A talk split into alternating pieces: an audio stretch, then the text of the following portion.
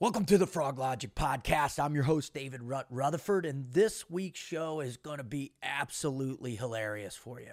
At least, uh, and at the most, it'll be insight onto what comedy is from the perspective of the the great and all powerful Jack Mandaville. Now, Jack is a former Marine, but more importantly, man, he is really a powerful writer, actor, uh, comedian. Um, uh, just uh, his ability to uh, look at life and see things that are all funny is absolutely incredible. Now, Jack has been a professional writer, actor, social media poster, influencer, man, for, for many years now. He has uh, written uh, for the likes of the Duffel blog, Task and Purpose, Coffee or Die magazine. Uh, you've also seen him incredibly hilarious videos for Strike Force, uh, Black Ops Grooming, and of course for Black Rifle coffee with him, JT and him and Evan and Matt and all the boys over there, man, just producing hilarious, hilarious videos. He's also has a ton of incredible content over at Ranger Up. Him and Nick producing some just hilarious things for years and years on end, man. Uh, and now you can find him uh, all over. Uh, not only uh, with uh, Black Rifle, but also on his own page, his own incredible content that you can find at Jack Mandaville, right? G J A C K M A N D A V I L L E on his Instagram page, where he just puts out a slew of things I mean, Jack is really just one of the funniest uh, uh veteran comics and, and all around comics that I've seen in a long time. And that's why I'm so excited to bring him on. I've been following him for years now. He's, I believe, one of the funniest guys out there. Uh, he's just eccentric, he's avant garde. He is uh, just absolutely funny. So uh, you're going to enjoy this. Before we jump into it, though, I want to just thank uh, Onnit uh, for just being an incredible sponsor for so many, uh, so many of my shows, man. Uh, without you guys, a lot of this just wouldn't have been possible. I'm so appreciative. Uh, if you want some of the world's greatest supplements, then head over to onnit.com. That's O N N I T.com and check out all the incredible things. I use their their uh, Cornerstone project, Alpha Brain. I use their gut health. I use all their protein powders and and, and their fat butters. Man, this this is just uh, if you want the best quality part product on the market then head on over to Onnit, man. Just uh, thank you so much for the incredible partnership you've been with me for for uh, the past year, and I just can't thank you guys enough. God bless you, and I hope you get through all this safely. Uh, also, I want you to go check out ReadyWise. If if you're not prepared uh, for, if you weren't prepared for the pandemic, you're certainly not prepared for the future then man, you need to go over to readywise.com, man. This is the number one freeze-dried food company out there.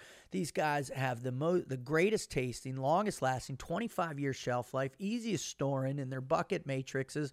Uh, man, and you can just have some peace of mind. And if you go and you get the, I highly recommend getting a three to six month uh, uh, amount of food rations for you and every member in your family, and that goes on a, an equation of about 2,000 calories a day. Um, and ReadyWise has the greatest product out there for you, man.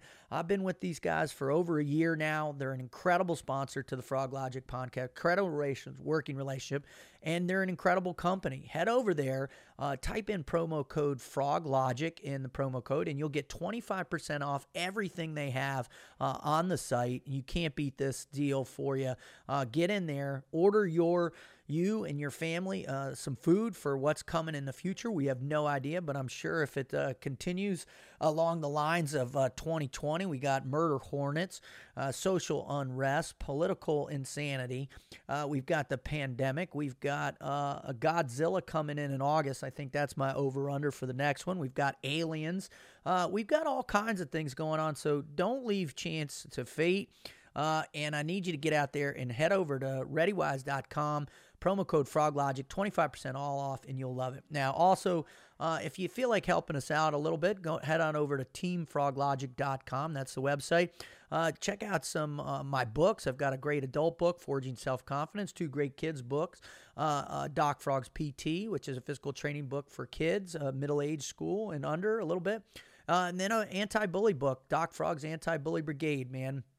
And this uh, will teach your kids how to stay away from bullying or how to uh, make sure they, they help a bully in, in ending this bullying. Uh, hopefully, all of your kids are, are uh, prepared and uh, ready for the upcoming world that we're going to face. I know mine are, and we're working through this. Uh, so check out all the other t-shirts, hats, stickers, all this and uh, we're getting ready here to unleash uh, something exciting in the not too distant future that is going to bring frog logic concepts to everybody out there around the country and around the world. So head on over to teamfroglogic.com or check me out on my social media platforms at Team Frog Logic for your support uh, or to just check out my daily dose of motivation, uh, a uh, little motivational post I do almost daily that'll help lift your spirits and get you back uh, uh, dialed in in the right mindset with all this craziness going on. Now, in order to also help you do that, man, uh, I got this incredible show today you're going to love with one of my favorite people, one of the funniest human beings I know, Mr. Jack Mandaville. So, all right, let's get this started. Hoo-yah. My brother, how are you? I'm rolling. I'm doing well, man. Are, do you have pants on? Yes, I am wearing pants today. Uh, I'm just wearing gym shorts, though. I'm going super cash. Oh, well, I, I was. I, am just glad you're you're not naked on me. Although it would have been a funny bit for the for the show for sure. But man, Jack, I, I just I can't thank you enough for coming on with me. I just love seeing your face, uh, as you know, and I've told you a million times. I am a massive fan of yours. Uh, I think you have a real gift that. Uh, just is waiting to explode in the mainstream. And I just, uh, it's such an honor to have you on. Thank you, brother. Thank you, man. I really appreciate it. I don't know if it's ever going to be on the mainstream, but I'll definitely take your respect any day.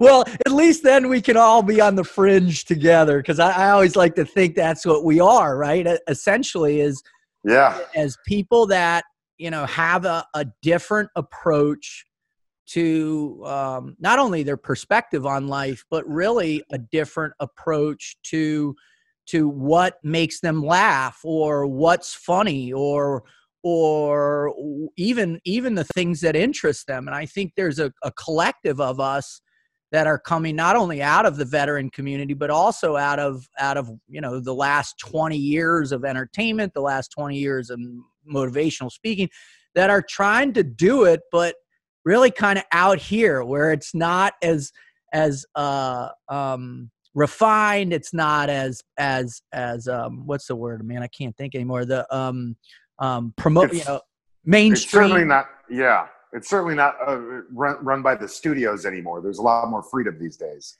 and and so, do you get that sense? Is that where you like to be, or, or would you consider yourself to be uh, uh, on the fringe of not only both the regular entertainment world, but also in our veteran space? Because you, unlike a lot of people, have no qualms about hammering the snot out of veterans too, which I love. Yeah, yeah, I take personal pleasure in it. Uh, hopefully, I get a laugh out of it, but it's yeah, I, I, I have a good time doing that. Um, I, yeah, I do like being in those areas, particularly because I just get to be who I am and do what I want. Uh, and I've rarely encountered any resistance or interruption with that. And we're lucky that we live in the time frame that we do, where um, you know creators in all walks of life can can you know they have a lot more freedom to do what they want. They're not beholden to studios or the big businesses running things anymore. I don't have to sit in a one bedroom place in LA, you know, struggling to get by like I, I probably would have 30 years ago, 20 years ago. Well, it's interesting. You know, my brother went out to LA in pursuit of a of an acting career, modeling career. Yeah, back, he's a handsome dude. I've seen the pictures. he, he took it all, man. He took it all. Yeah.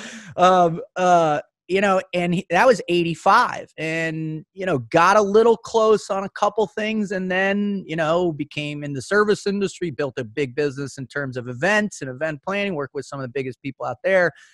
And then just through a kind of a unique experience, uh, uh, association when he was working for the Hollywood Reporter, got, you know, said, why don't you, act, why don't you model? And, has since gone on to become one of one of the more recognizable silver fox models out there. And yeah, so, isn't it, that his Instagram handle? Yeah, no, that's yeah. what everybody calls him, is silver fox. Yeah, no, it's Mr. Rutherford is what he does. Oh, that's right. Yeah, and and the point I'm making is is it is it took an incredibly long period of time for him to kind of work through his path back to it do you feel like the the amount of time that you've been putting into developing your comedic style developing your writing style developing your acting style is enough time to where you're ready to go big screen? Well it's crazy. I've been professionally writing as far as it being strictly my main income for about eight years now. I've been doing it for way longer than that. And you know i've been i've been getting consistent acting work for about five years now. Um, it's one of those things. I'm in my mid 30s. You know, I could constantly beat up on myself, like, man, you got a late start to it. But uh, the, the journey, I had to go through that journey to even get there. Like, it's not something I could have accomplished in my early to mid 20s. Um, I wasn't mentally prepared to do it. So this is the perfect time for me to kind of be on the road that I am. I don't I don't have high aspirations to host SNL or, or be sitting at sitting at the Oscars one day. I like knowing that I'm getting consistent work though, and, and I want to do it where pe- with people that will pay me and I'll have a good time with. And yeah. if that means, yeah, that, that's that, funny. I'm sorry. Go ahead. I was going to say if that means it's a it's a, a, a, Black Rifle who are my friends and and and if it's with uh, production companies who are independent, I'd rather go that route than then again in my mid 30s start from fresh trying to do the la scene thing. As long as i'm making money i'm happy. It's funny there's you know the old saying you know how do you know a successful actor is and, and it's he can pay his rent right? That's that's that's literally uh that's that's all it is. Are what makes you a professional? This is how i pay my rent and i have a professional mindset about it it doesn't mean that I'm getting the highest accolades and the biggest roles. It means I'm I make a living doing this. Well, let's let's just stop before because I really want to get into um, you know the business of of of comedy, the business of that later on. But first, I think it's critical to help frame out um, you know if if people are, are just meeting you for the first time and they go to your your instagram page or they go find you in some of your videos in the tv shows yeah. from vet tv like checkpoint yeah. charlie if they go and find you you know i want to give them some context about where your passion for comedy began and when when was the first time that you can recall seeing someone something do a bit that you were like wow that's funny uh you know, the old trope is that people who do comedy uh, ha- have suffered some sort of damage at one point, right? I never suffered any terrible like physical aspects of my childhood. I had an incredibly wonderful childhood. Me too. Ideal, yeah. Like I didn't. Uh, there was no suffering on that part as far as having food on the table and and whatnot. Now I, I do. I mean, I, I was a kid who, at a very young age, I was about eight years old, I was diagnosed with uh, Tourette syndrome, which is, you know, right now you wouldn't notice it, but at that time it was very, very apparent. And um, when I was diagnosed with Tourette syndrome, they heavily medicated me. Oh, and so I, I, gained a bunch of weight. I just I plumped up into a fat kid overnight. I was kind of a skinny kid, and then I became a fat kid like that. And so not not only did I have these ticks, and now I was this fat boy, I developed this thing that has carried on into the way I present myself professionally at this point. Now it's more refined. I'm able to turn it on and off. But when I was a child, I had to beat people to the punch as far as teasing goes. Wow, yeah. So I turned it all on me. I I I did the fat jokes. I took my shirt off. I played with, my, I jiggled my tummy to make the kids laugh because it was my way, way of making sure they couldn't do it to me first. And luckily, that was right around the time, eight years old. This would have, if I was eight, this would have been the early 90s. Chris Farley was at his peak on oh, Saturday Night Live. Man. And having someone like that in this world was huge for my confidence because he did that same thing so confidently and people loved him for it. And I needed to see a guy like Chris Farley um, be the way he was in order for, for me to have the confidence to do that to myself at such, such a young age. So I re- realistically, Chris Farley was my earliest memory of a, a, a performer and, or, and, a comedian that um, really impacted me. He didn't just impact me where I was going to go professionally 20 years later. He impacted me on a personal level.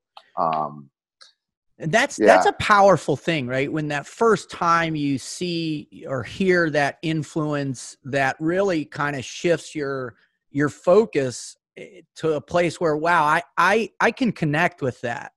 I can mm-hmm. connect with that that type of of idea, that type of imagery, that type of of of concept to where it gives you that self confidence piece. Now all of a sudden it, it lifts you up.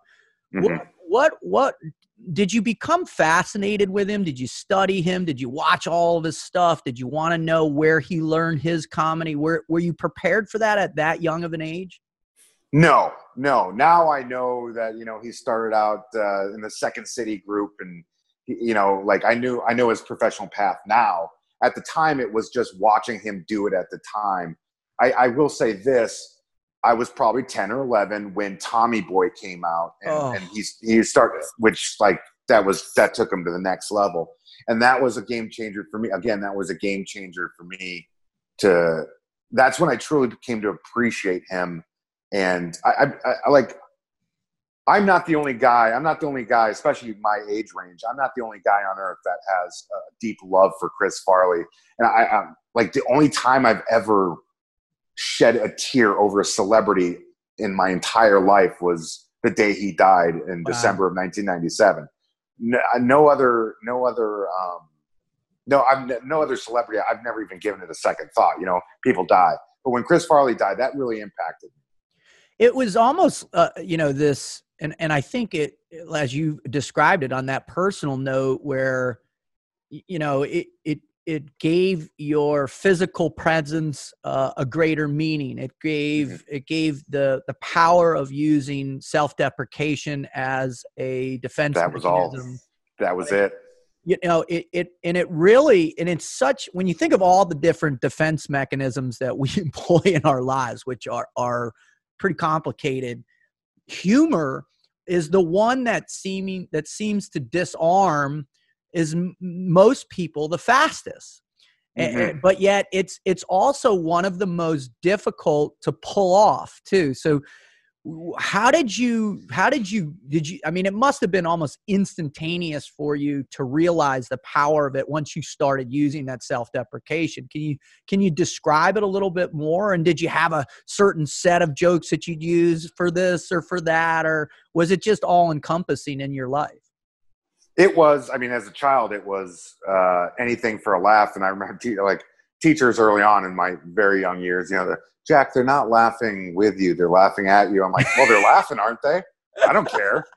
You know again and now as an adult i can turn it on and off and i professionalize it but because that was my base level of humor and my understanding of humor at such a young age you know at, at this point 60 70% of what i do is that self-deprecating you know fat guy fall type of humor because um i mean that's literally that's, that's my base understand or my base appreciation for humor right? Right right. so it real um i as i got older you know i became more aware of how to get a laugh out of people what was going to get a laugh out of people but in all honesty i never as a kid, I mean, I was able, I got by in high school well, and I you know, a social kid. I, I didn't have any terrible thing. I was never Mr. Popular, but um, I was never truly comfortable within my own skin for numerous reasons. I think a lot of it was,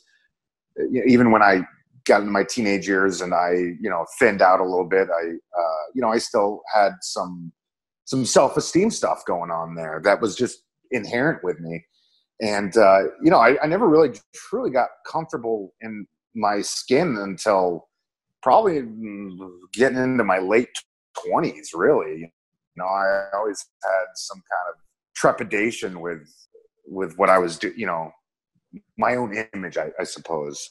I, I, was the same way you know it, it, i always had this hang up that you know because of athletics nobody thought i was smart i because of you know these uh, and then you know you go into the teams and it's the flip of that you don't want to be too smart you know and then then you've got to be this i know tough- even jock culture is like not a good healthy place you know? No it wasn't at all and and, and every and that's why you know and deep in my heart i'm an artist. I've always been an artist. It's the one thing that Yeah. I, I just could always do right?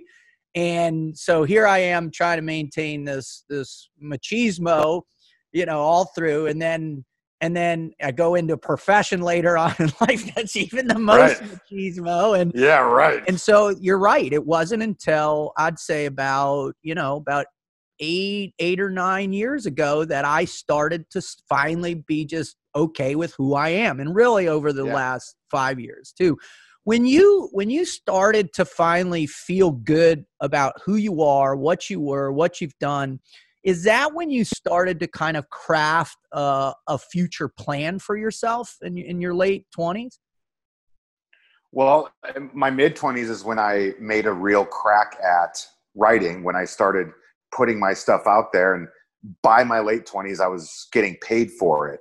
And so I think it does go hand in hand uh, it, in a lot of ways that when I started really diving into, I do comedy writing. It's not a high art by any means, but um, Oh, you do more than that, bro. You, I've, I've read a bunch of your stuff from Duffel Blog to uh, the stuff you're writing on Coffee or Die. I just had, you know, I mean, it, you, you, there's, I mean, it's satire, right? You're, you're a Yeah. really brilliant satire writer. And for for those people who've ever tried to write comedy, who've everybody's ever tried to even write, period, when you see good writing, you see it, and so it's there in your stuff, man. And you know, I was wondering if it, you were able to translate this confidence early on because everything so far I've read has, has been pretty humorous and pretty good. I, you know, like anything, uh, like any craft on this uh, planet, you just have to keep doing it to get better at it, and you have to keep doing it to get more confident about it. Um, and and and you know, again, my confidence in who I was uh, correlated with, with my confidence and uh, what I was doing and, and my ability to get paid for it. So yeah, it was probably around my late twenties that I I really felt that th- I knew for sure that this is there's no turning back. This is what I want to do forever. And uh, I mean, I can. I worked in oil. I made a lot more money in oil. I can survive in that world, but I'm, I'm never going to be truly happy. My apologies. I uh, Yeah, no worries. Put that on do not disturb. This guy spam risk keeps calling me. I don't know why. You should like, I don't know take what he it. wants from me. You should Yeah. take it. He probably Yeah. wants. He probably wants the uh. What what'd you guys? You called it the the deluxe stock pack from you and JT. That's what he wants. Yeah, yeah, man. That was you know what you know what I love about working with Jared is uh, you know as a, as a, a co-collaborator. Uh, I love his style because he's the type of guy that we can just be at his place at three o'clock on a Friday, and he's like, "I got this idea," and we'll have it scripted within the hour. We'll have it shot within the hour. Within another hour, we'll have it edited.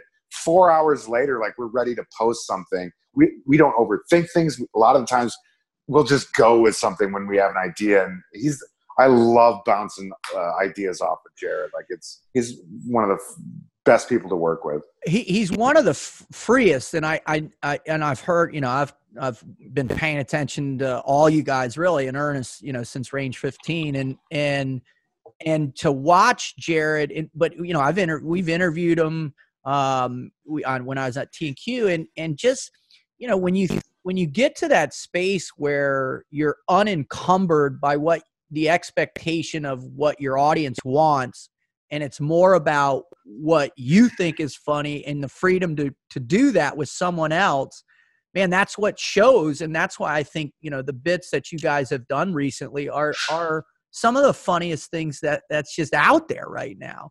Do you like when you work with um, or how would you describe the difference between working on a scripted show uh, like checkpoint charlie or working with jared where it's kind of on the whim and it's just artistically free Well, they're both professional environments because at, at the at the end of the day, the the goal is to get a good product out and have pe- people laugh and, and figure out how you're going to monetize it. So they're both professional things to do. But with Vet TV, it, it's a it's a it's traditional television. I mean, they're an independent organization, but it's the from the business level to the art, the creative level.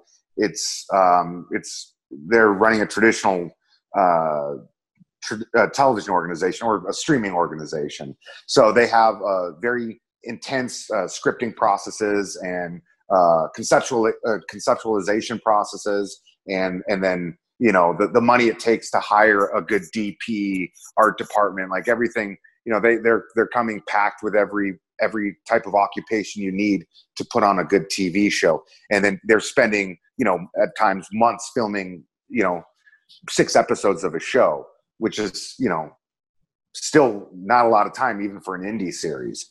Um, so that it, it's a super professional environment. It's the action cut, the slate, everything you imagine in the mm-hmm. movies, right? Right. Uh, with JT, we we do have that process as well. We'll, we'll we'll plan things out. My dog right now. I'm sorry to interrupt myself. My dog right now sees that he's a bulldog, and he sees that I'm not paying 100 percent attention to him.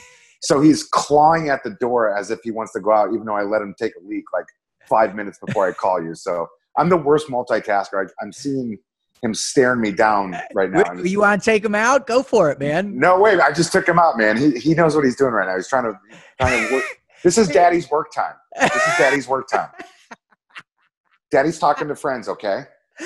Um, Go here. Here. Here's the here's the Mark One motto solution. You got to figure out how he can uh, utilize an iPad to his benefit, man. With four kids, it has been the saving grace above all else during the pandemic, bro. Especially when oh, we, when we had all four of them in uh, online school at once, dude. I was just like, holy, because you know something would pop, my PS PTSD would trigger, and next thing I know, I'm like, ah, dude every parent that I know uh, who has kids during the pandemic, they all pretty much say the same thing.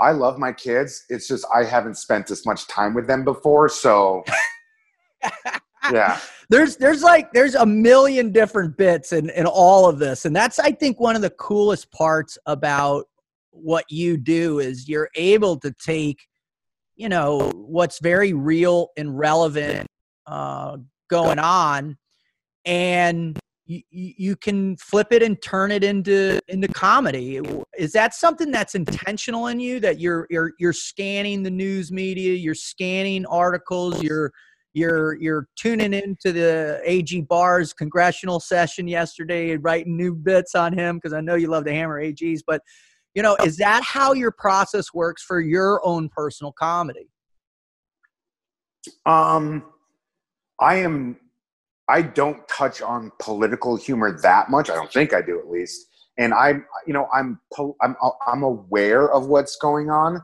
but I don't consume the news like voraciously by any means. Like I, I, I'm a casual observer of the news, um, and sometimes this is the thing with political stuff. I, my, my goal with comedy is um, I don't ever want to approach anything where it's personal to me because then I can't make it funny. Um, if you're going to touch on any subject and everything's open, but if it's personal to you to the where you're angry about something, then it's not going to translate well as far as getting laughs from people. And I, I went through that recently with the um, what was going on in Minneapolis the, with the George Floyd thing. But aside from what happened to that man, Minneapolis is my hometown. I was watching it go up in flames, and I went through a dark period watching my that happen in my hometown. My sister was right down the street from where it was happening. It became c- kind of personal to me, and I was trying to find a cathartic way to make a joke about that. But since I was so attached to that on a personal level, I had to stop myself from forcing a joke out of it or forcing because I didn't want to come off like I was, a, you know, one of those yeah. guys ranting about how the world is. I don't want to be a ranter. I don't want to give my opinions. I want to make people laugh at the end of the day. And even though I have my own opinions, if, if I can't translate it into a way that's going to make people laugh, even if I am kind of injecting my feelings in there, then I, I, I, I remove myself from it and I don't do the, any type of joke regarding it because, um, again, you know, it's not going to translate well. That that's a great point. You know, I mean, how do you, if you are deeply moved by something, you know, how do you then, you know, flip it to something funny? And I don't know if you saw recently the Dave Chappelle thing that he did. He did like it was in Breckenridge, Colorado, or was, Beaver- uh, it was- I think Yeah. it was backyard or something no, like that. it was yeah. at a, it was at a restaurant in Beaver Creek, I think, and near Yeah. you know, and and and he got on and he started out, but then it turned into this rant about his emotional state with everything, and it really was just like, wow, man, you know, I you know, is is that what we've devolved to where you know comedy which and and i quote you by the way this is one of the greatest quotes i've ever heard comedy is uh, one of the last bastions of free speech in the Western world. And you know, do you feel like now the cancel culture movement is is that comedy's in jeopardy as well too? you know it's crazy like uh, we, we keep saying comedy and i always i always like to to be very clear that i'm a comedy writer i do live performance stuff I, i'm an actor i'm a comedy actor uh, i don't do stand up i'm not i'm i know people in those circles but i'm not in those circles because i'm a coward. Uh, uh, but you know a- as far as comedy across the board whether it's stand up which in my opinion is is the heart of american comedy specifically or it you know it's you know it's, it's improv or performance stuff or scripted stuff um it's certainly evolving and changing. There is no doubt about that i'm not going to sit here and say comedy is in jeopardy um but from what i understand you know a lot of big name comedians are they're on edge about stuff they can do and where they can do it and what that's what I love about guys like Dave Chappelle is he's still very fearless about what he says. He's very true to himself. Um, and I think at the end of the day, any comedian that's really gonna make it or be worth a shit or have whether whether it's a mainstream audience or even a hardcore loyal niche audience, they they have to be people that are true to themselves and, they're gonna say um, exactly what they feel and obviously make people laugh in the process. So I don't think I, I think comedy is going to be okay in the long run, um, especially compared to other art. You know, they can clamp down in a lot of other ways. Comedy is still a profession where you're you're an independent operator. You know, you're you're operating on your own, and especially and with the world we live in today, with the way we can utilize social media, podcasting, um, you know, and just you can do stand up anywhere really. People are still going to have a place to to voice voice their humor and, and voice their opinions. Well, I mean, one of my favorite, the guy that I'm paying attention to really closely right now is is uh, Andrew Schulz. He he he's been on. Yes. Yeah. Turn turn turn your phone. What did I touch there? Turn your phone sideways, he's, he's kind of he's the quintessential millennial comedian. Yeah. And he's yeah, take- and he's he's go ahead. go ahead. No, I mean he's not afraid to say anything about anybody. And I appreciate that about him. And and even though I don't agree with you know some of his content, like I appreciate that he exists and that he's willing to say it. Same thing with Bill Maher. Like I'm not on the same page as Bill Maher like at least 50% of the time, but I appreciate the hell out of Bill Maher. Well, he's willing to he's willing to to to attack both sides, right? And he's Mhm. willing, Yeah. he's willing to call out uh, what he believes is right and wrong, and and he's not afraid, you know, to to face the backlash from both sides. And I think that's positive too. I think Rick, Ricky Gervais Gervais uh, is Yeah. the roast at the Academy Awards or Emmys or whatever he was, and and I and I think you know comedy is always it's real for me. It's and especially with scripted comedy, and and I think what we've seen is is there's a uh, there's been a real demise toward at comedy co- comedic movies whereas before they they really in, in tv shows they really were at the heartbeat. Now you you watch these scripted sitcoms that everything's a generalized joke nothing's offensive nothing's anything you know and then They're trying to score social points. I- exactly exactly. And and so the question be you know goes to you if you know let's say uh, you know um, you guys got somebody came in they wanted to invest in you as a as a senior leader of a project. Is there a is there a type of project and you, if you're working on something you know you don't have to say anything but is there a type of medium or delivery mechanism that you believe would be would best suit you and why? Well as far as what i have done i i, I appreciate working with a, a, a, company like vet tv where uh, they're willing to go there i mean the first show they ever did the show pretty much opened up with them doing lines off of their dead war buddy's headstone. Like, I mean, they go there. They went there right off the bat, and I appreciate that they go there. Um, I feel very comfortable with those guys. I feel comfortable not only they're creative, they're a creative group of men and women in that company, but they're people that are down for my kind of humor. Uh, and I've rarely been told no by them. And it wasn't even a matter of that's too offensive. It just didn't maybe fit in the script. Um, and right now, you know, I'm, I'm working even at Black Rifle. Black Rifle is a company that's grown so tremendously fast over the years. And, and um, even within this last year, I've been working a lot more with Jared because Jared and I jive well. And we have our own kind of sense of humor. And there are people who drink Black Rifle that appreciate it's not the majority. It's not, it's not a lot of people, but it's, it's a it's a, a, hardcore minority of people that enjoy our brand of humor, and and so I've gotten to spend a lot more time on on the Jer- on Team Jared uh, at Black Rifle there, getting to kind of you know uh, do those silly jokes.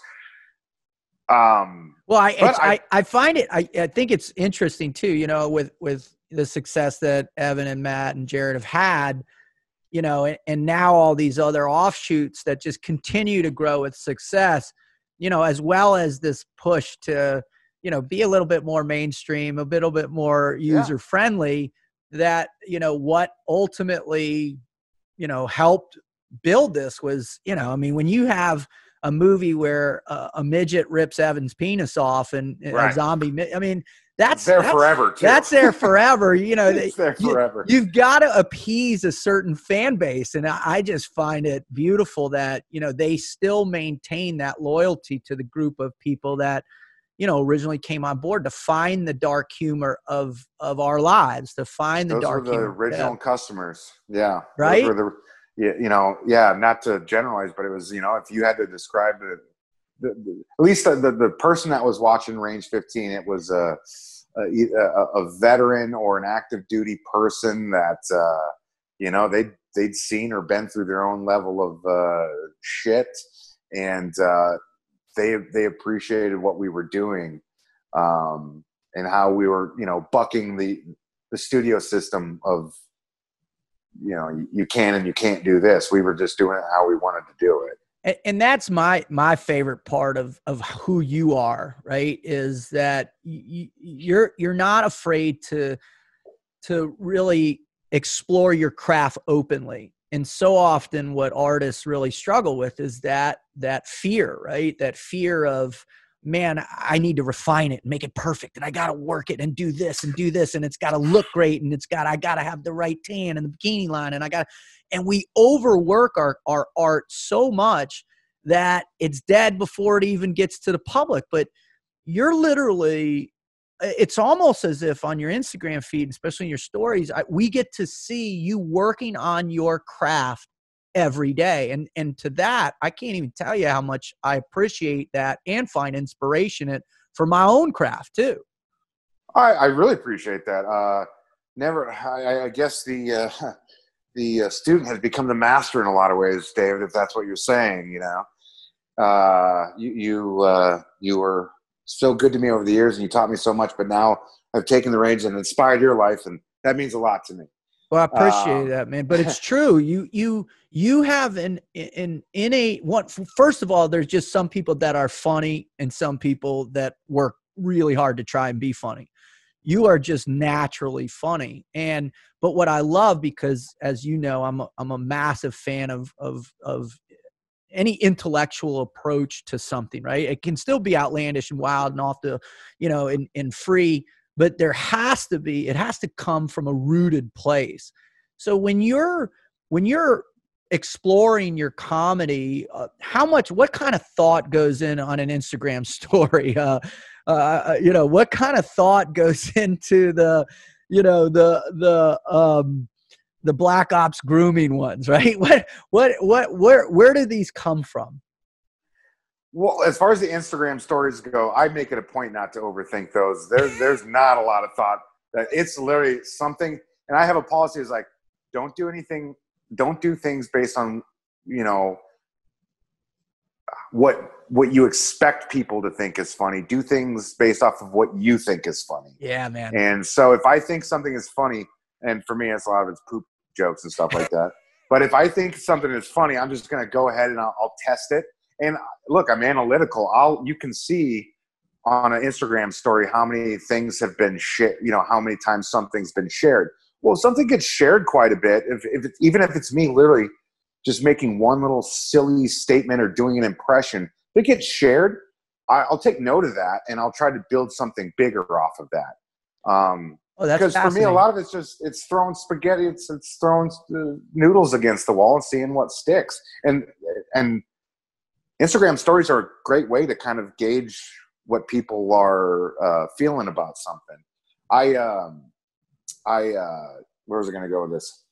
I, I, I worked, you know, we, we met when I worked at Ranger Up. Mm-hmm. And I think a lot of that came from the fact that when I was there, you know, we had to make video content while we were there. But we also had, I had to, I was copywriting, I was doing descriptions, I was coming up with t shirt ideas.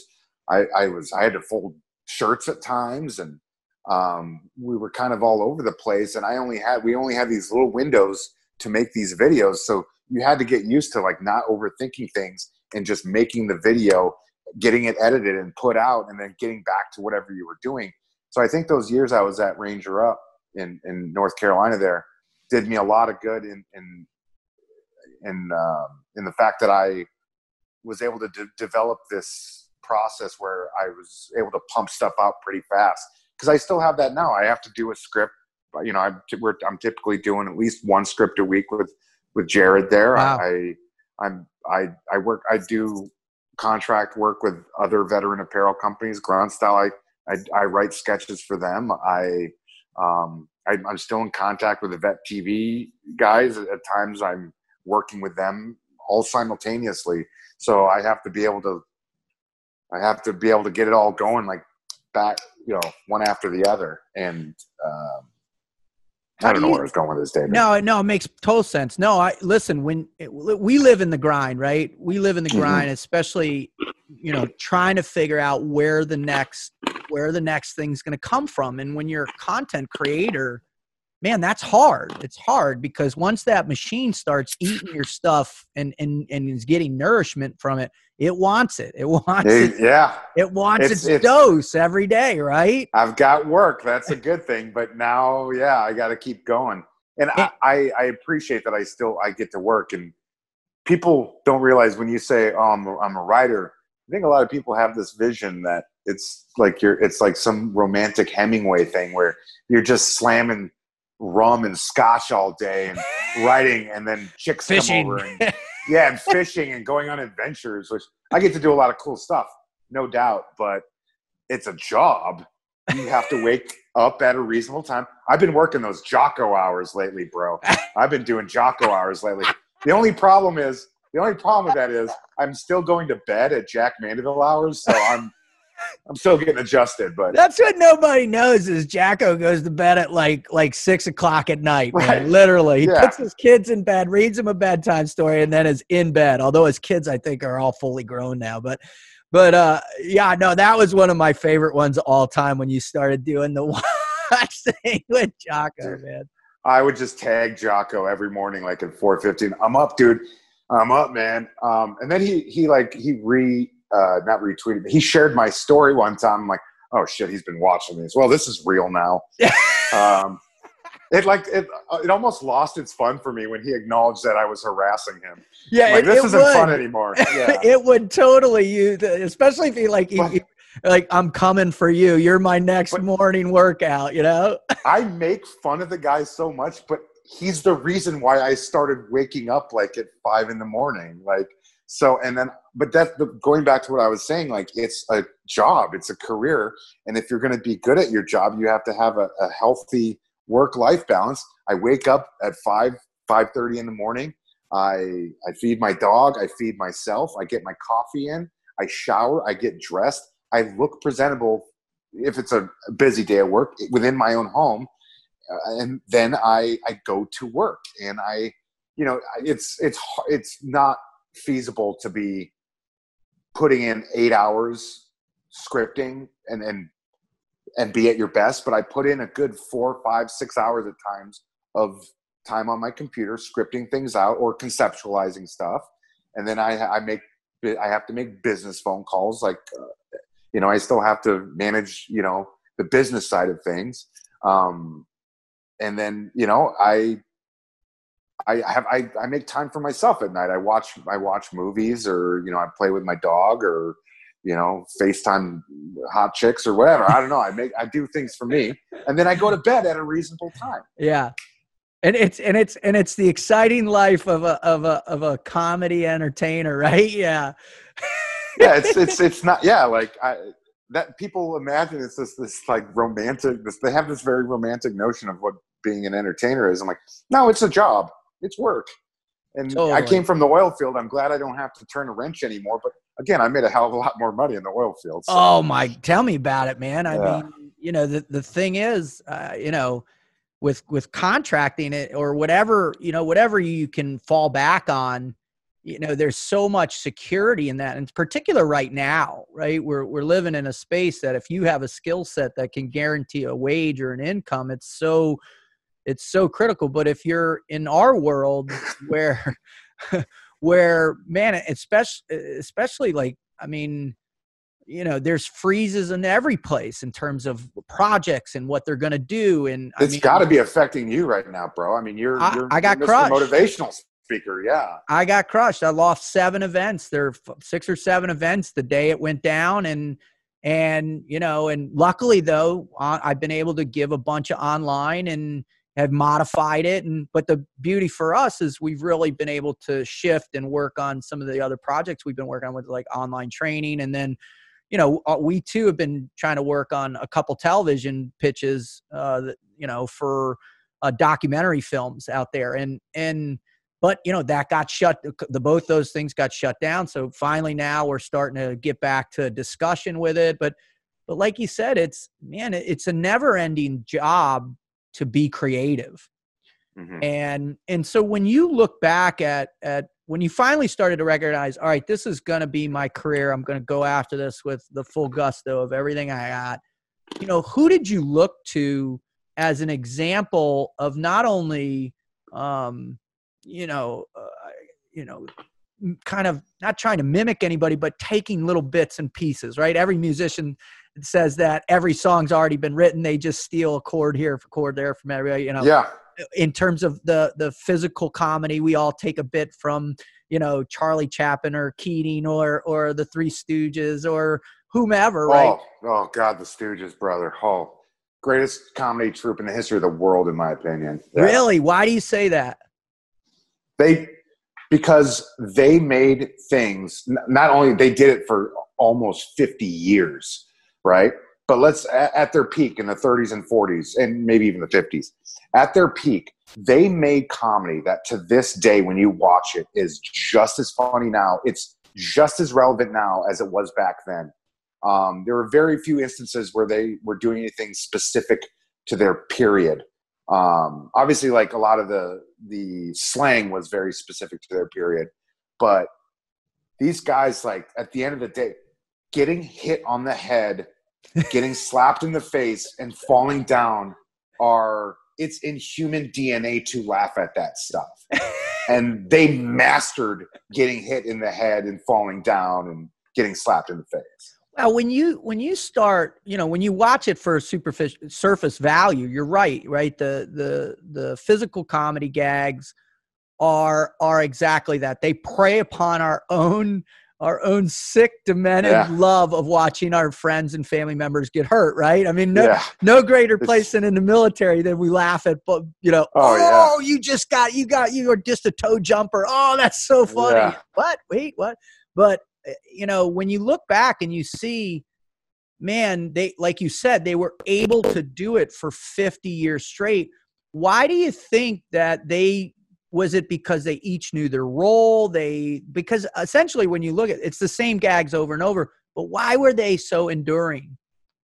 Well, like you just touched on, they knew their role, uh, and uh, Moe was the front man. He was the leader. He was the at time at times he was the straight man, which he really wasn't.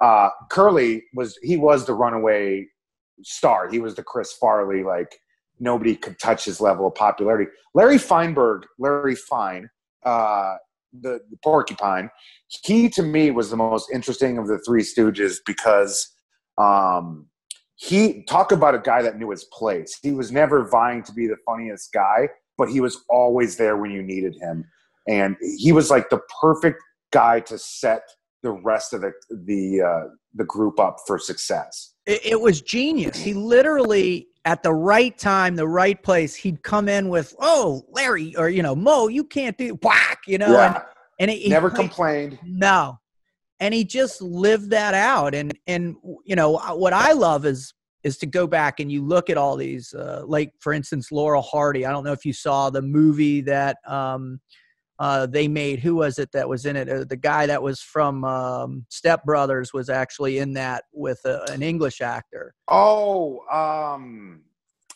it was recent. Yeah. Yep. Uh, John C. Reilly. that's right. played- yeah. Yeah. I have not seen that. It's really good, man, because you see that there's a relationship, a deep, deep relationship behind all of these, all all these teams or these duos that goes on a much deeper level. And and you know what's interesting is I, I think there's a misconception that when you're writing or working with something like take for instance you and Jared, you know that you guys are just bouncing off the walls and it's like ha ha ha, you know, it's just this it's this ridiculous but there's actually a, a deeper uh, relationship that's building. Is do you think that that plays a major role in your ability to be funny with someone else on screen Oh, chemistry? Absolutely. Yeah. And chemistry is built through creating friendship, really. Uh, Jared's my friend. Uh, but we're also we're in a working relationship and he is my boss actually in that relationship so at times like i may disagree with him but like he's got the end he's got the the say at the end of the day but like it goes back to like well if you're not complaining and you're not making a big deal out of nothing then and you're not taking things personally then you're going to have a great time and so and again and then when we're done working we we we were able to become friends uh strictly friends. But yeah chemistry means everything um what uh, are s- as- as- what i'm sorry what are what are some of the other great chemistry relationships in comedy that you can that come that come to mind right away? As far as uh, people of the past or yeah. Yeah at any Well, I time. mean, the three stooges i mean they i mean they were uh, people don't realize this uh, moe and curly were brothers. And then uh, shemp once curly left the group shemp came back to the group. He was actually the original third stooge. Shemp came and he was also a brother. So they all three of them were howard horowitz. Right. Um, so you have that natural chemistry there. And then again the, the amount of time they spent together. As far as other groups of people that i like to watch and you can where the chemistry is very apparent um, i enjoy watching um, the uh, broken lizard guys oh the- god these guys have never had Judd Apatow comedic, you know, box office success. But like these guys keep getting movies funded for a reason. And these were like college bros from a small college. I think it was in Maine or Mhm. Vermont or something like that. I mean, these were small town New England guys that, uh, you know, they just started funding their own student films and then they just kind of built from there.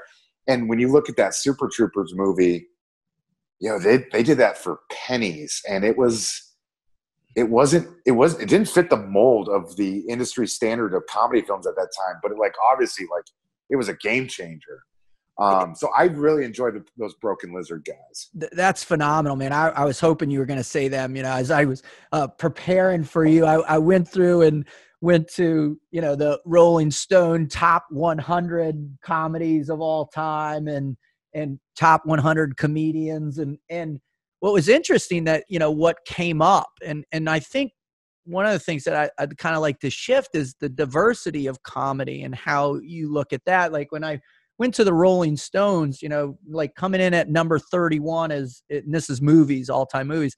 I've got the Royal Tenenbaums, right?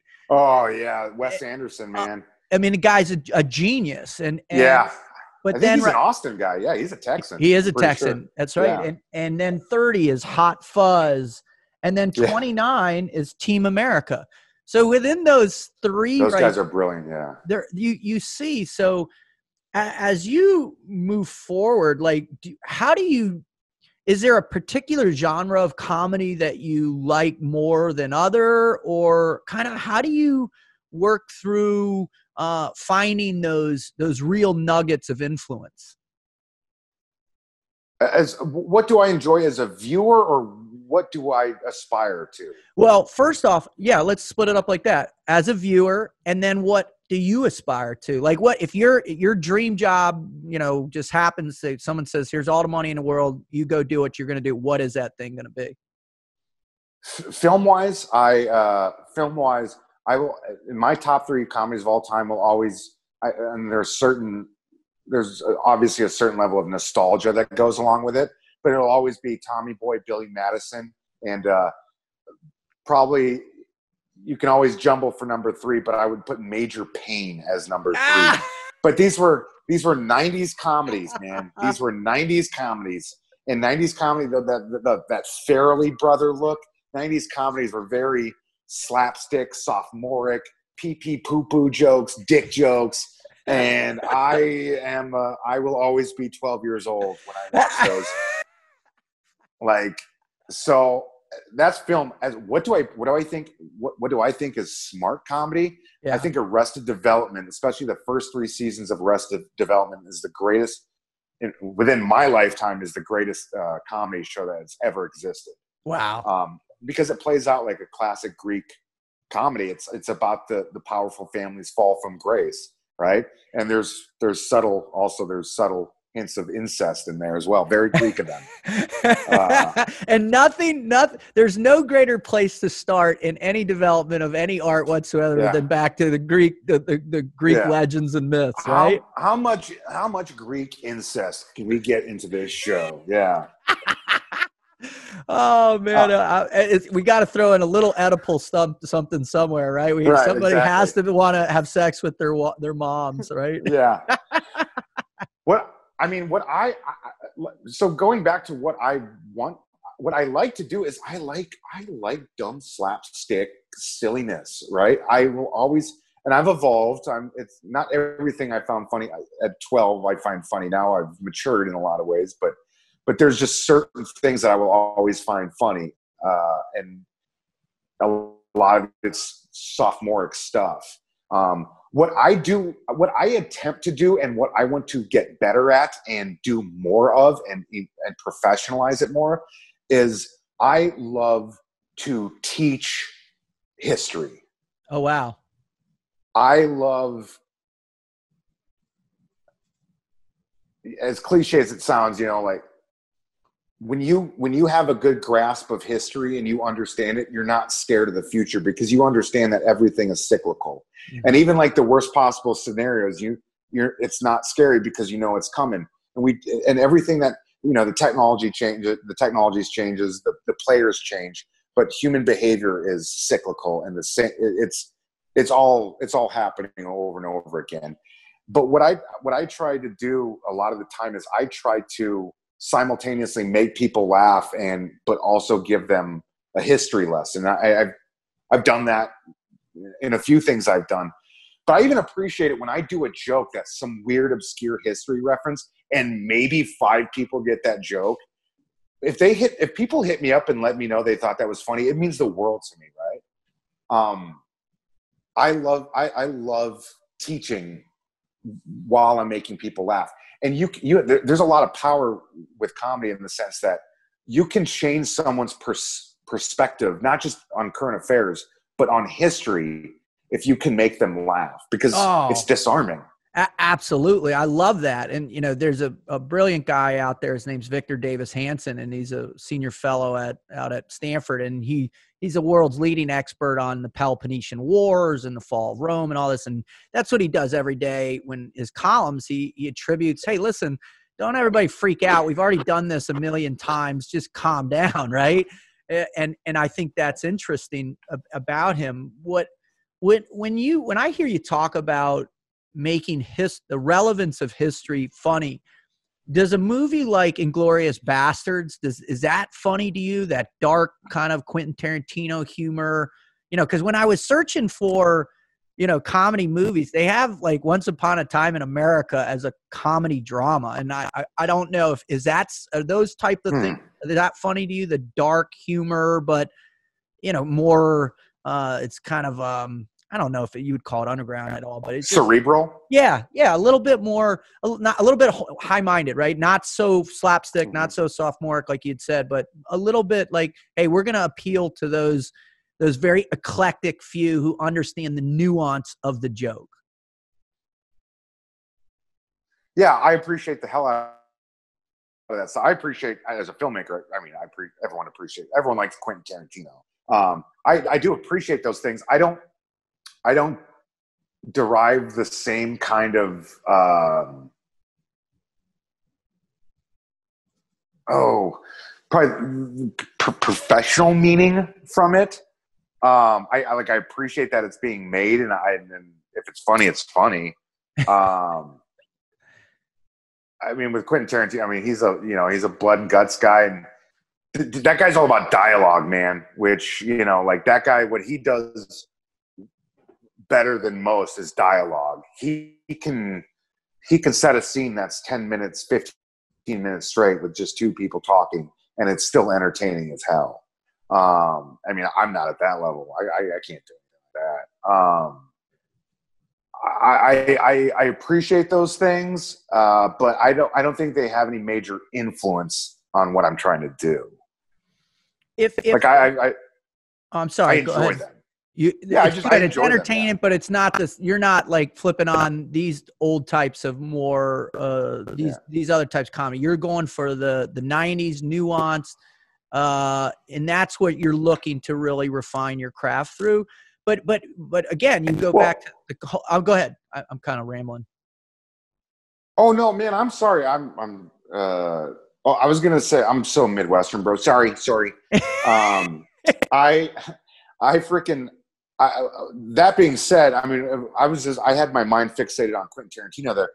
Let's say a guy like Christopher Guest, who did uh, Waiting for Guffman, This is Spinal Tap, uh, best in the show. I do. I I not only appreciate his ability to create characters. I when I'm writing, even if for a five ten minute sketch, I've never written a feature like that.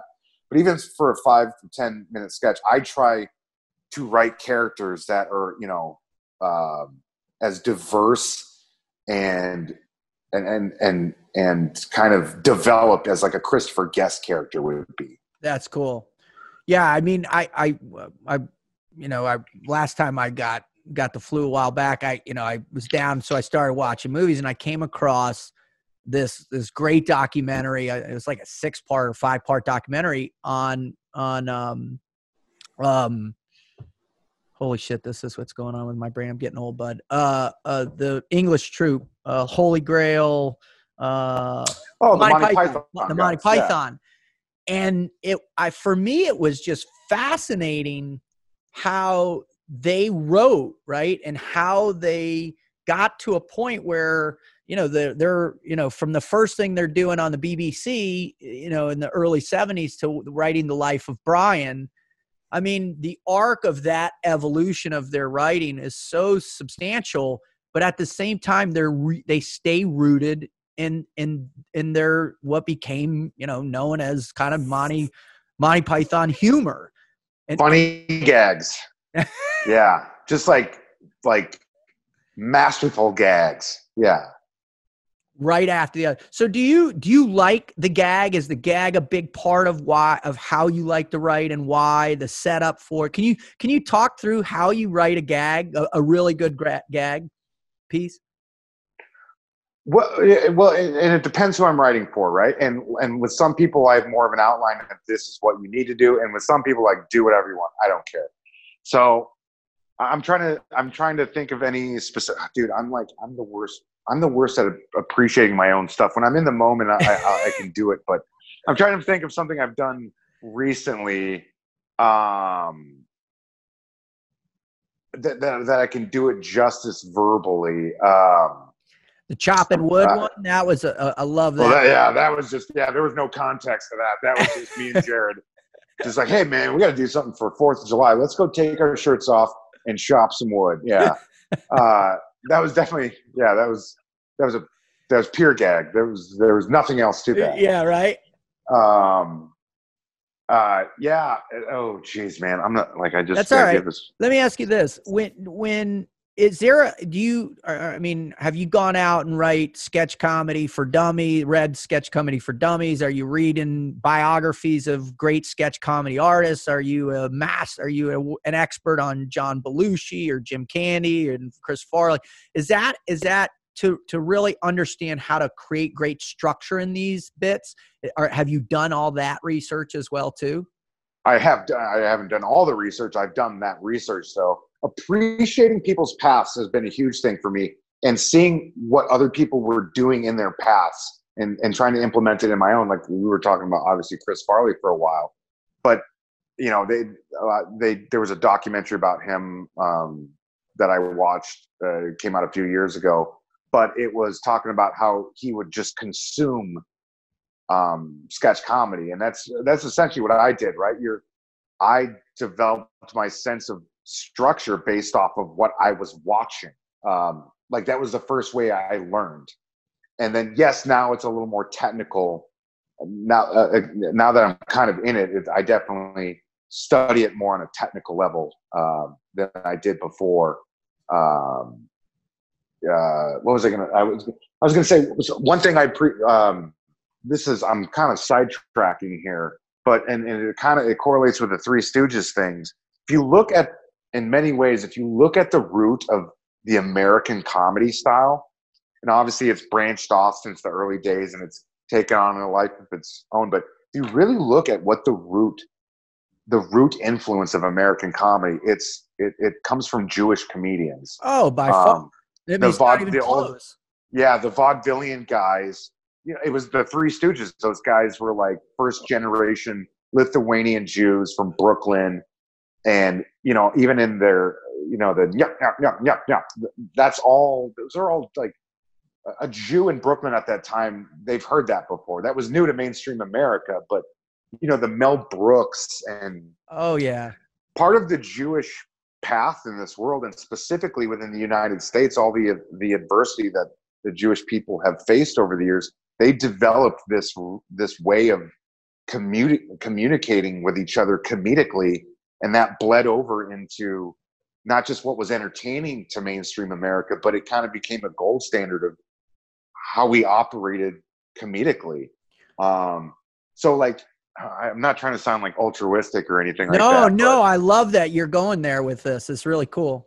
yeah the, the you know that that mel that mel brooks feel to things like i think anyone that if you're gonna study comedy like understanding like the old jewish comics not just the stooges and all those guys but i mean rodney dangerfield was one of the og stand-ups right I, mean, I think he started doing it in the 40s and 50s You you can go Bert, Or something like Henny that. Youngman, Benny Goodman. Young- oh, oh, yeah. my God! I mean, you just go down the list after list after list. Phyllis Diller. I mean, you- you're you're talking about. jackie mason yeah. Oh God! I mean, these were the He's still titans. alive That's Yeah. crazy, isn't it? Yeah. yeah Well, let me ask you this. I mean, a lot of these people, though, you know, they cut their teeth, whether it was in live theater or vaudeville. Um, and then from there, they really, you know, they, uh, there was a stand up uh, phase in their careers always. And then, you know, they involved from there, right? You look at Gene Wilder he- and, you know, Richard Pryor, right? They, they had to cut their teeth. So why are you so scared of stand up?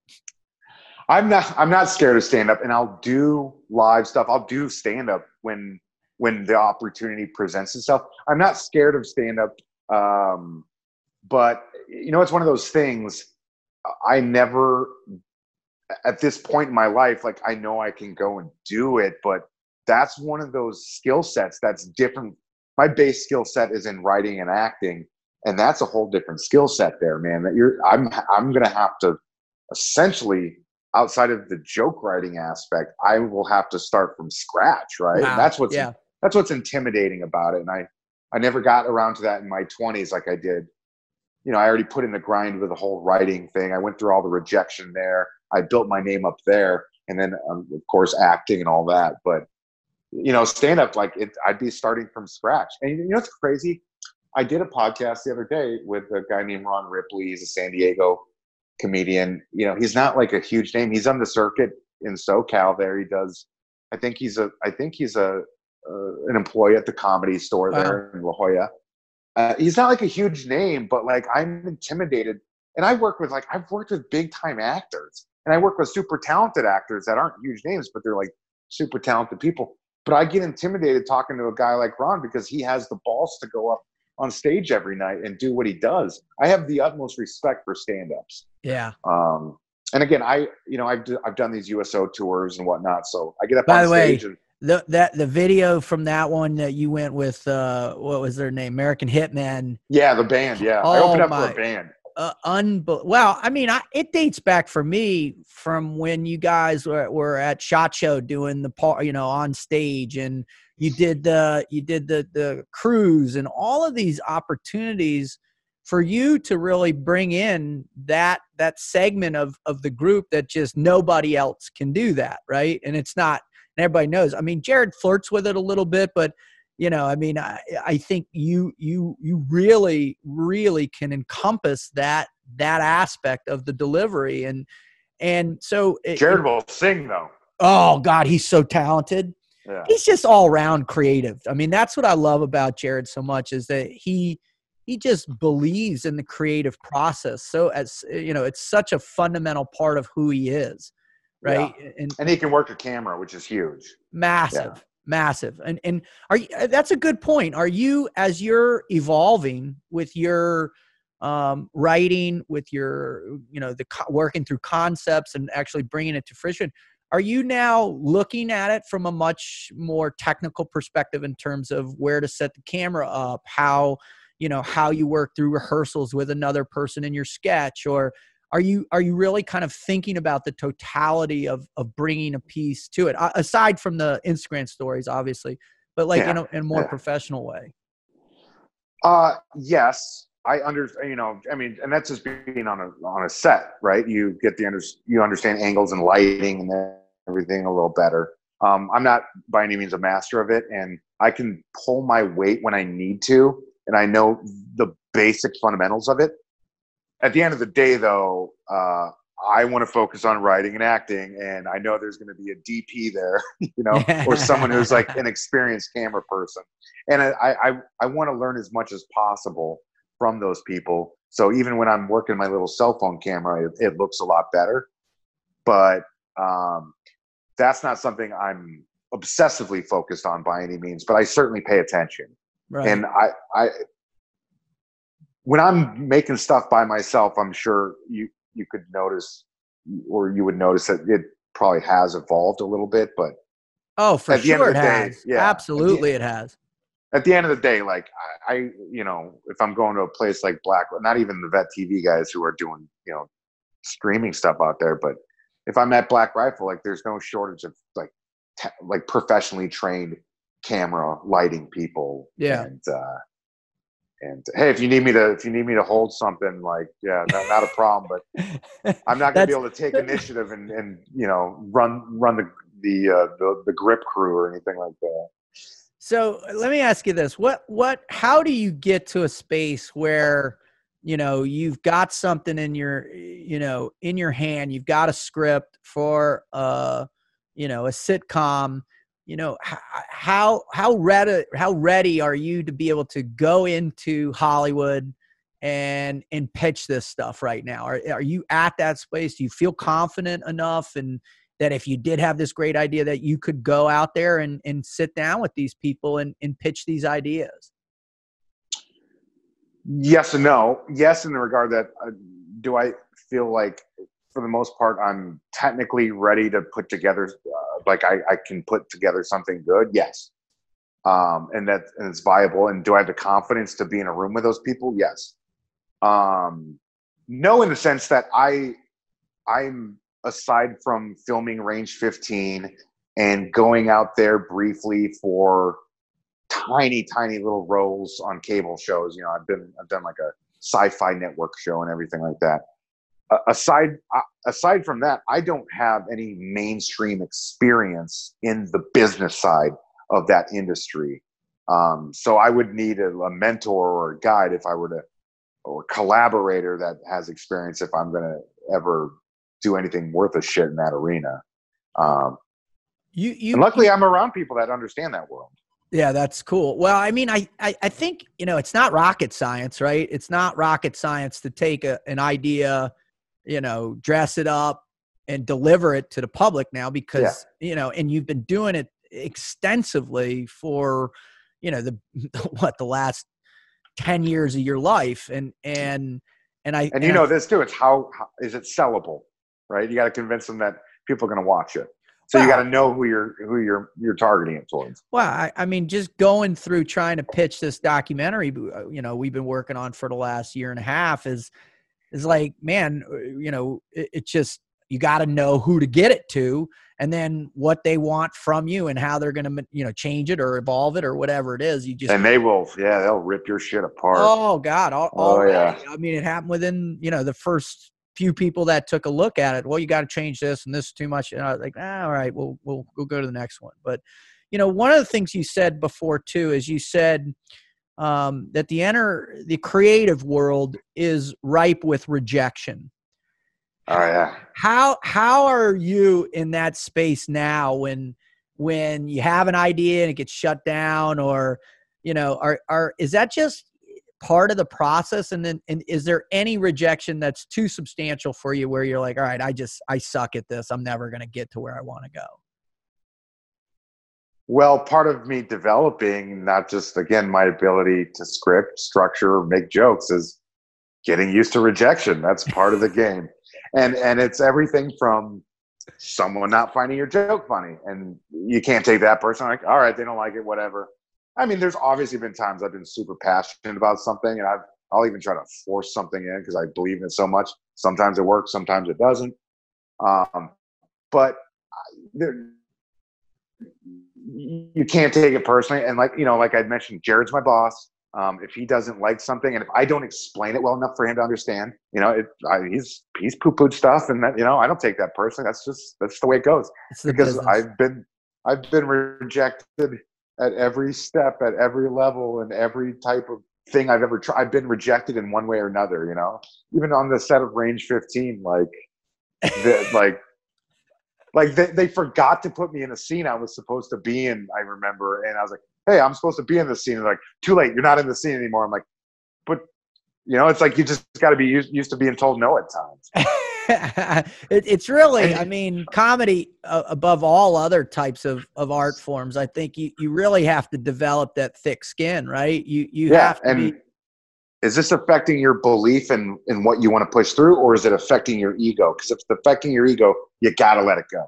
Amen to that. That is the number one key. And and anytime you're performing at any level, if if you're you know if you're not willing for your ego to take a, a massive hit, then man, you're you're in the wrong line of work. Yeah, it's going to happen all the time.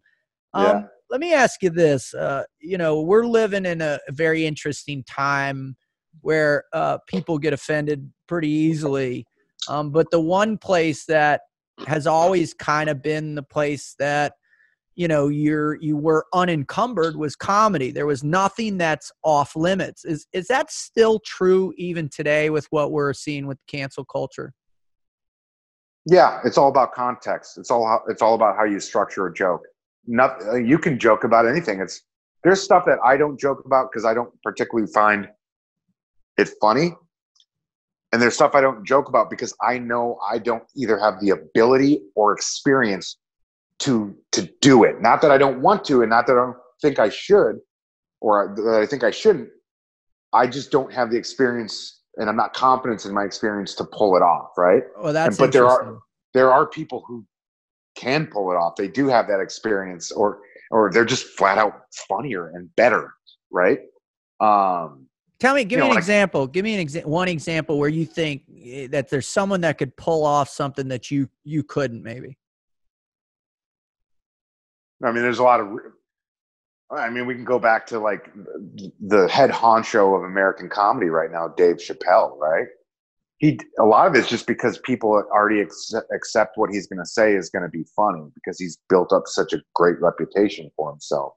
Um, but Dave Chappelle has the experience to structure a joke, and people forget he doesn't just show up and do these big specials with like a, the, the, greatest material on earth. He's been testing the stuff out for sometimes years, right? Right, like he's been right. setting up for this stuff, and so he knows what's going to hit with audiences. But um, yeah, there's it, it's it, it- it's all about context, and it's it's finding and using it the same way. And the, and it's one of the fundamental rules, right? You never, you never, you always punch up when you're doing a joke, right? You never, you if you're doing a joke about a sensitive topic, you don't do it about a, a victim or the you know the people who are um, suffering as a result of whatever you're joking about. You go after the people in power. You go Right. after the people that are creating the pain or chaos, right? And, and that's how you can get away with making a good joke. Um, yeah, you like. Uh, I mean, again, just my. I, I can think of like things I've done where I, I personally like to go after people in power. It's fun. Like they all need Fun. it. That's for sure. they man. all, every, they all need to Oh, be they- knocked down a peg or two. Everybody needs to be made of fun of that who's in a leadership role right now in this country. that's for sure. Yeah, every single one of them, from the president to the guy running against him to, to everybody. Yeah. And, what's so amazing is that the absurdity has gotten so substantial that it's like you know they're writing their own jokes for us. They're writing they're writing their own condemnation for us day in and day out. And and you know it's at some point you know you wonder, I, is irony dead? yeah, is irony dead? Right? Exactly. Yeah. That's a great statement. It, it- and is it? Is irony dead?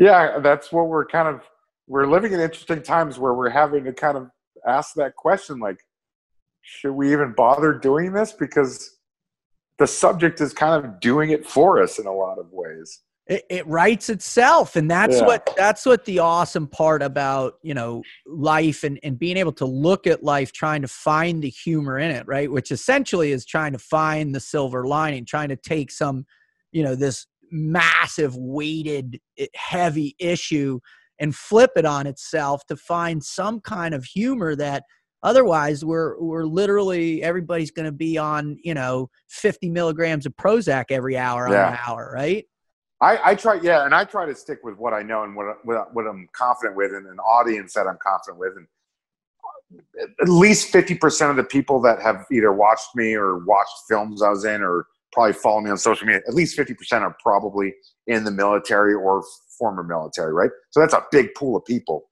um, and I, I I I have tested what I can get away with with those people, and again, I never tell a joke to troll or to hurt anybody there's got to be a purpose for it. You got to be making some statement, no matter how small it is, or, or making a point in some way, right? But you know, I've I've dealt in that whole.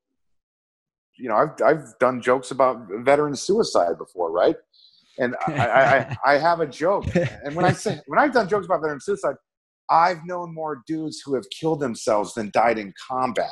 yeah like it's a very, it's been a part of my life for Yeah. my entire adult life yeah and but so I I do these jokes partially because they're cathartic, but because it's it's just it's a reality that we're in, and you know, one of the jokes I I I, I, created years ago, and I I, I kind of passed my opportunity to kind of really do anything big with it, but it was something where. A, a guy's doing the 22 push-up challenge, you know, Yeah. to raise awareness for veteran suicide, but he's so out of shape that he can only do 15. So seven veterans die because of him. So, yeah. Yeah, it's Oh, about context. man. I'm not I'm not making fun of the person that's offering themselves. I'm making fun of I'm mostly making fun of this challenge that's not going to stop any from anyone It's- from killing themselves. It's crazy to me. I, Yeah. I just I, I must get hit. I don't even know on all these damn challenges, and I'm just like, no, I'm not doing any No, yeah. challenge. Yeah, I'm No. done with it. Do you want to know how to help veterans not kill themselves? Yeah, Let's invest in uh, in good psychiatric infrastructure. Yeah, about it- we'll start there. e- Your push-ups ain't going to stop that shit, man. I- and it and that's what's funny man we but you know we all need something right we all need some some kind of outlet right and i and i think in particular right now more than ever i mean we, we're seeing suicide rates to, to be frank you know skyrocket COVID.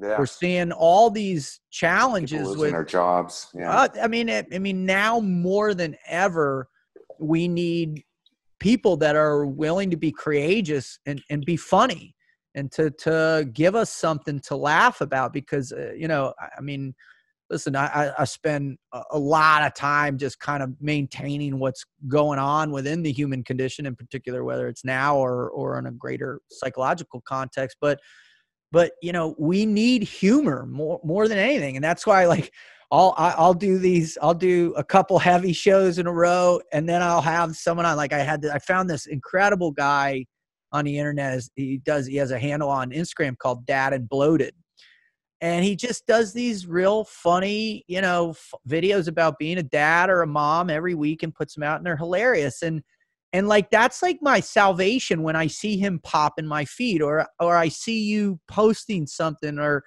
you know, it's just a moment. It's a break in my day when I can go and and and just look at what you're doing, and and regardless of whatever spectrum you're bringing to to the bit, man, it just makes me smile.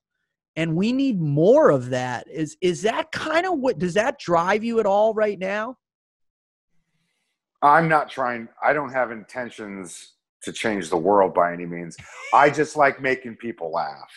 Like aside from the fact that I I I want to get a paycheck from it, I like like the only the, the biggest personal part about my job is I like making people laugh.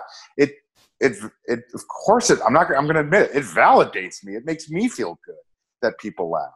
And you know what's crazy is a lot. You know, if I post something on the internet, it, it- you can read the comment section and all the nice words all you want, or even people calling you a piece of shit or not funny or whatever. Like you never take it super personally either way.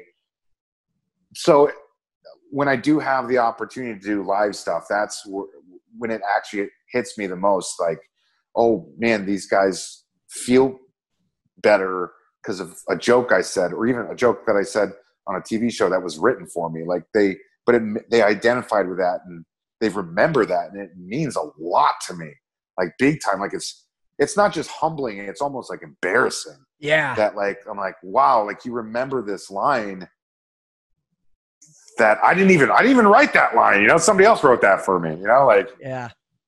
um, it, it's it's I- I powerful want- though, right? It's invigorating. It makes you you get that feedback, and we all need feedback. I mean, that's kind of what we operate on, right? If you get Yeah. a, a nonstop level of of negative feedback, you you you hopefully can shift and and Right. start finding where. And I think I'll go back to the oil field if that ever happens. Yeah. no, don't ever do that, brother. don't ever do that.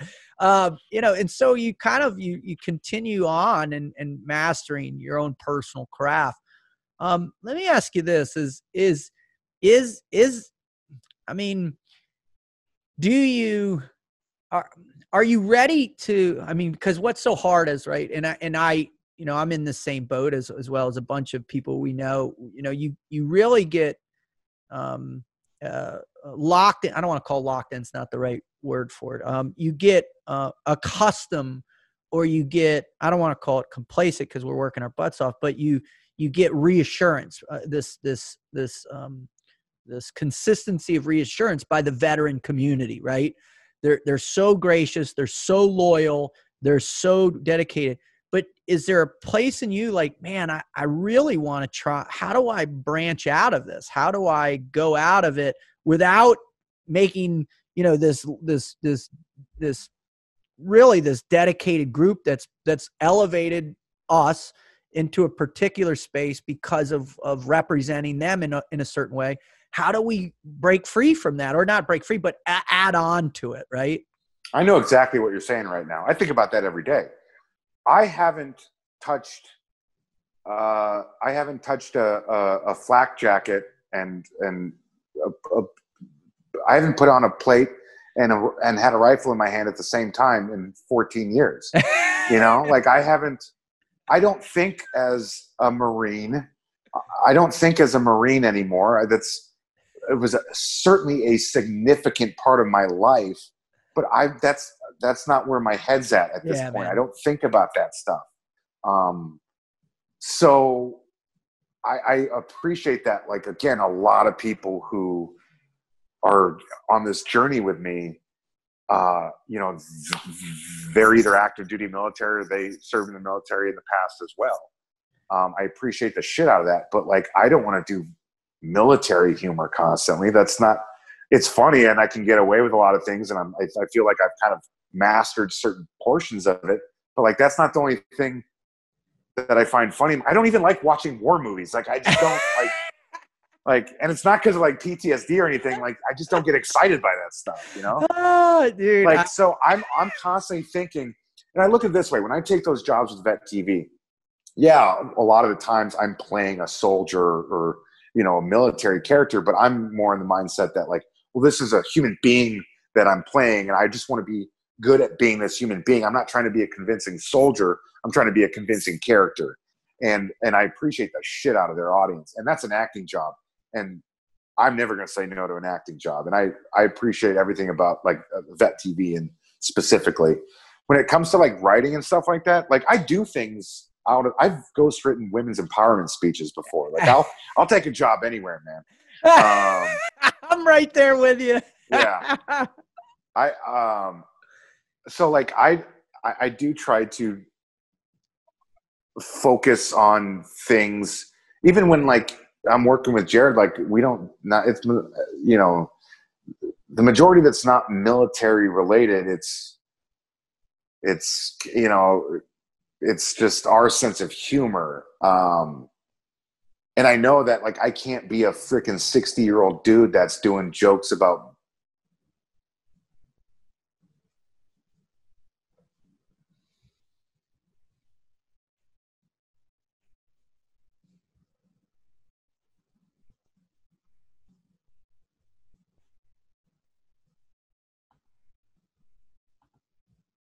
Hmm. How can I? Oh hey, man, you Jack, you froze up there. Yeah, yeah, you fr- you froze for a little bit. Um, you can you start just with uh, I don't feel like being a sixty year old man and go again. Yeah, absolutely. Yeah, yeah I don't. Perfect. I don't. I don't feel like being, or I, you know, I, I, I can't. I it wouldn't be feasible for me to be a sixty year old dude that's still doing jokes about that time I was in Iraq. Like that's just. that's sad at that point. Like you're the guy wearing the Letterman jacket to your 10 year reunion. You know? so like when I, I, look at it with a mindset, like when I go on these USO tours, I don't get up on stage. I don't tell these kids most of the time. And when I say kids, because like they're 18, 21, you're, they're babies. I'm like yeah, at that are. age where they, they look like babies to me. But I don't tell these young men and women, these brave young men and women in uniform, will say that, that I was in the military because it doesn't matter. And most of them, unless they're my age, they're not going to be, they don't, they're not going to relate to me. So my goal is to take what I understand about what those, those young people, like their military world and, and try to make them laugh from it. I mean, I do have one tool. I was that young person at one point.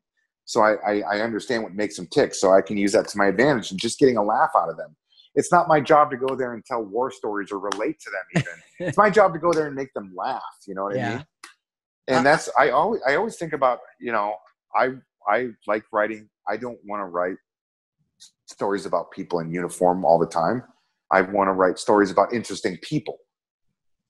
Amen. And and that's the key, man. For you know it it.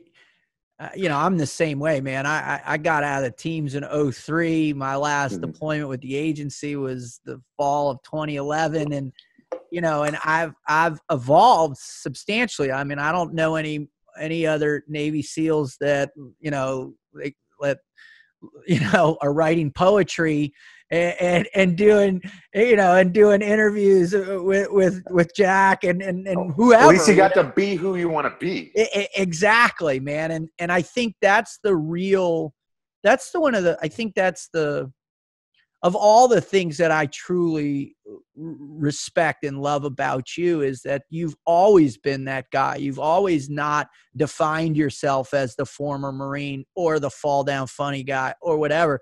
You know although people you know do assimilate you with humor but it's it's on a totally different it's so unique to you and that that's got to feel pretty good. I mean, you obviously I know you suck with compliments. There's no, I mean, you're one of the worst. I'm ever. terrible. You're one of yeah. the worst ever by it's, far. And I think it, I, I, think it's a Midwestern thing. Like it's not even humility. It's like I don't deserve this. Yeah.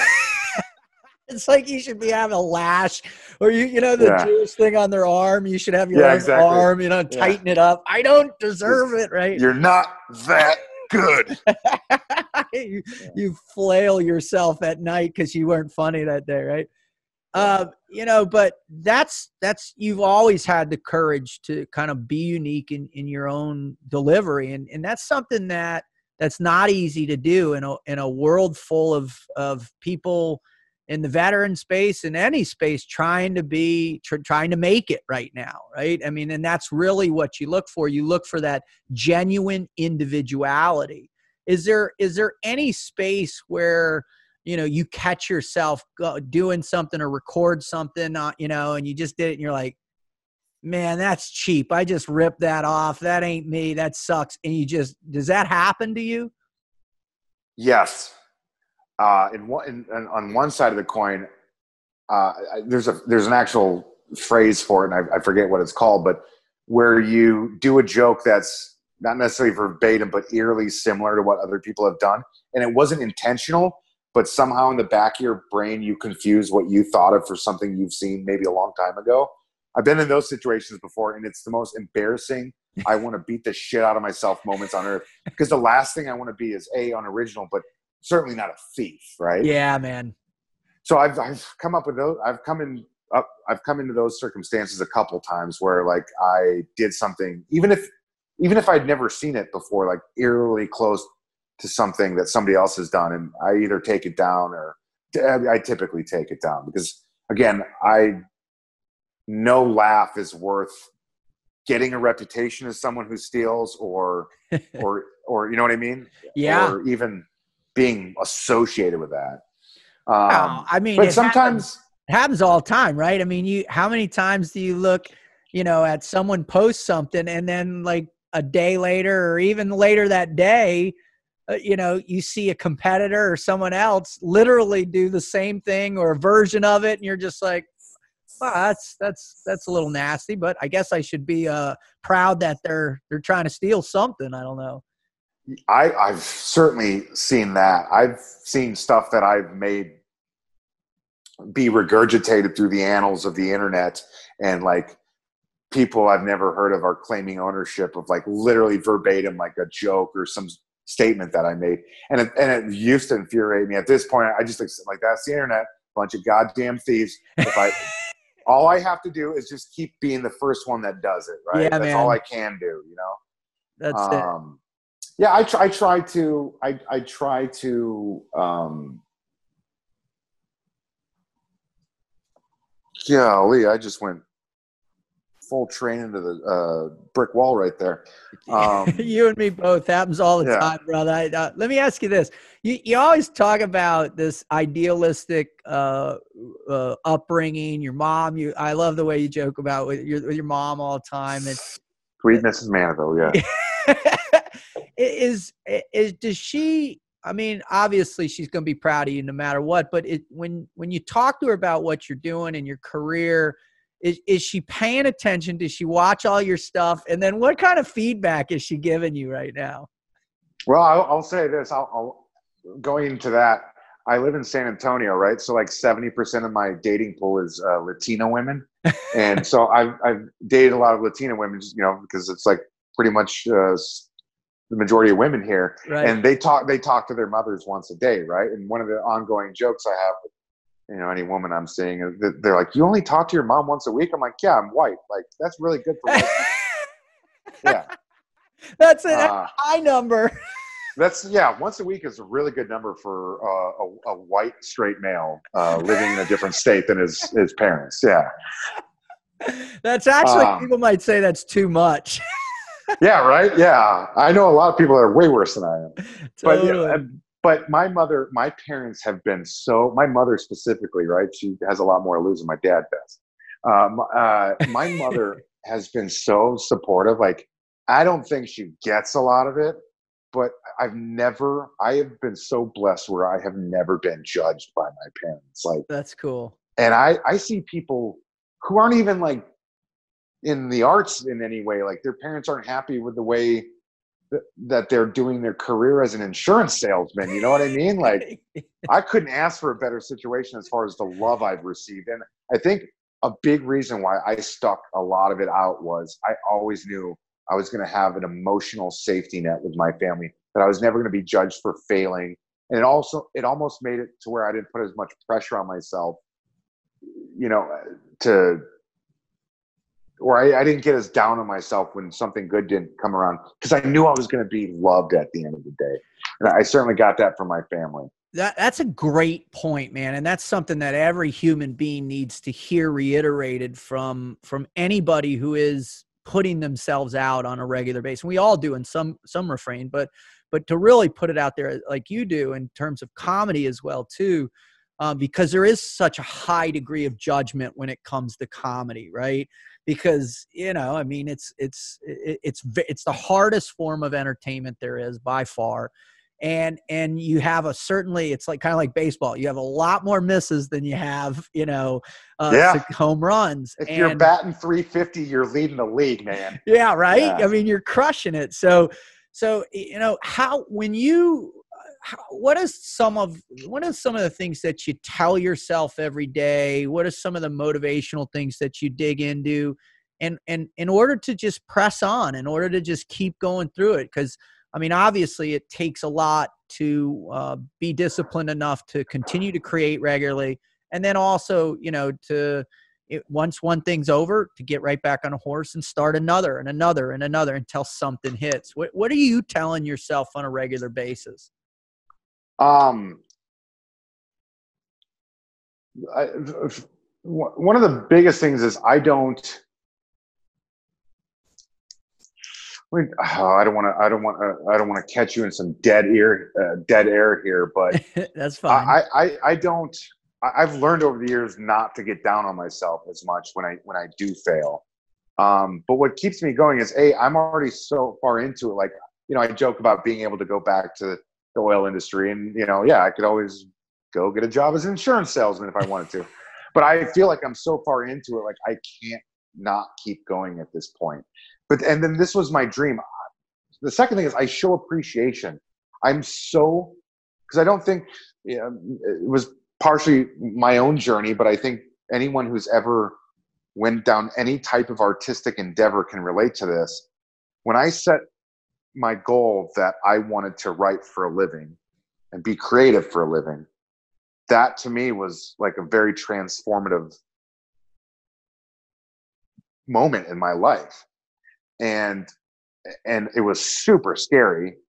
Um when I start when I got that first paycheck that I knew I could pay bills with for being creative, I will never forget how good that felt because I'd worked so hard to get there and I'd been rejected so much on my way there that I never want to lose that feeling as I'm that I'm getting paid to do this. Do not take this for granted that you are getting to tell dick and fart jokes and you're collecting a paycheck for it, dude.